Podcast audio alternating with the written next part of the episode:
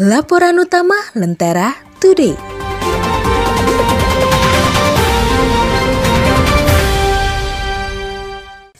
Dunia usaha benjut, PHK lanjut.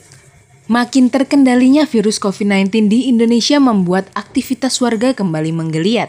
Sayangnya, dunia usaha masih benjut. Deretan aturan yang wajib dipatuhi saat pandemi hingga penurunan daya beli menjadi salah satu pemicunya. Walhasil, pemutusan hubungan kerja atau PHK pun terus berlanjut. Kementerian Tenaga Kerja atau Kemenaker menyebut 143 ribu pekerja berpotensi kehilangan pekerjaan sepanjang Januari hingga Desember 2021.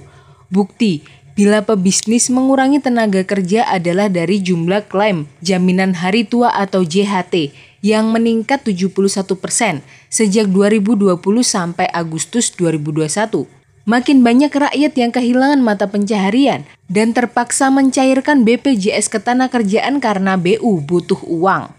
Pemerintah didesak segera menciptakan lapangan kerja baru yang adaptif di saat pandemi. Sebab meski kasus corona melandai, namun tsunami kebangkrutan potensi memicu hantaman gelombang PHK. Waspada ya Lentera People!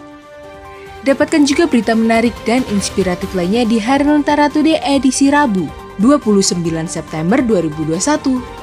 Cek edisi digitalnya di www.lentaratoday.com.